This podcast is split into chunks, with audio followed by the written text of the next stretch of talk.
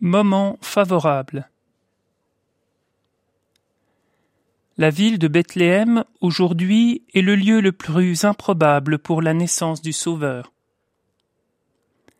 Entourée d'un immense mur, cette ville de Juda est le lieu inattendu par excellence pour accueillir le Libérateur.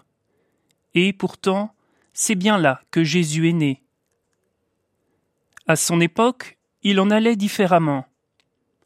Tout le monde savait que Bethléem accueillerait le Messie, car elle était la ville de naissance du roi David. Son descendant devait naître là-bas. Hérode et tous les scribes, les spécialistes de la religion, savaient que de Bethléem sortirait un berger, mais le seul problème était de savoir quand. À l'inverse, les rois mages ont su lire les astres, les signes des temps. Ils savaient quand le roi du monde devait naître, mais ils ignoraient où. Bien souvent, nous sommes un peu comme Hérode.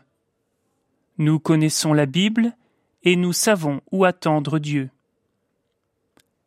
Dans les sacrements, le prochain, la lecture de la Bible. Pour autant, nous ne le voyons pas toujours et nous risquons de rater le moment favorable car nous ne sommes pas assez attentifs aux signes des temps. J'ai eu la joie de rencontrer un jeune homme en recherche de Dieu. Il ne savait presque rien de la théologie, était loin de la vie de l'Église, mais il a vu à Lourdes, dans le geste de tendresse d'un hospitalier pour un malade, un signe donné par Dieu, et a éprouvé le besoin d'être guidé et de comprendre. Que nous manque-t-il pour que nous sachions reconnaître où et quand le Seigneur se donne à voir ? Ouvrons nos yeux et notre cœur pour le reconnaître, et la lumière de son étoile, pour sûr, éclairera nos routes.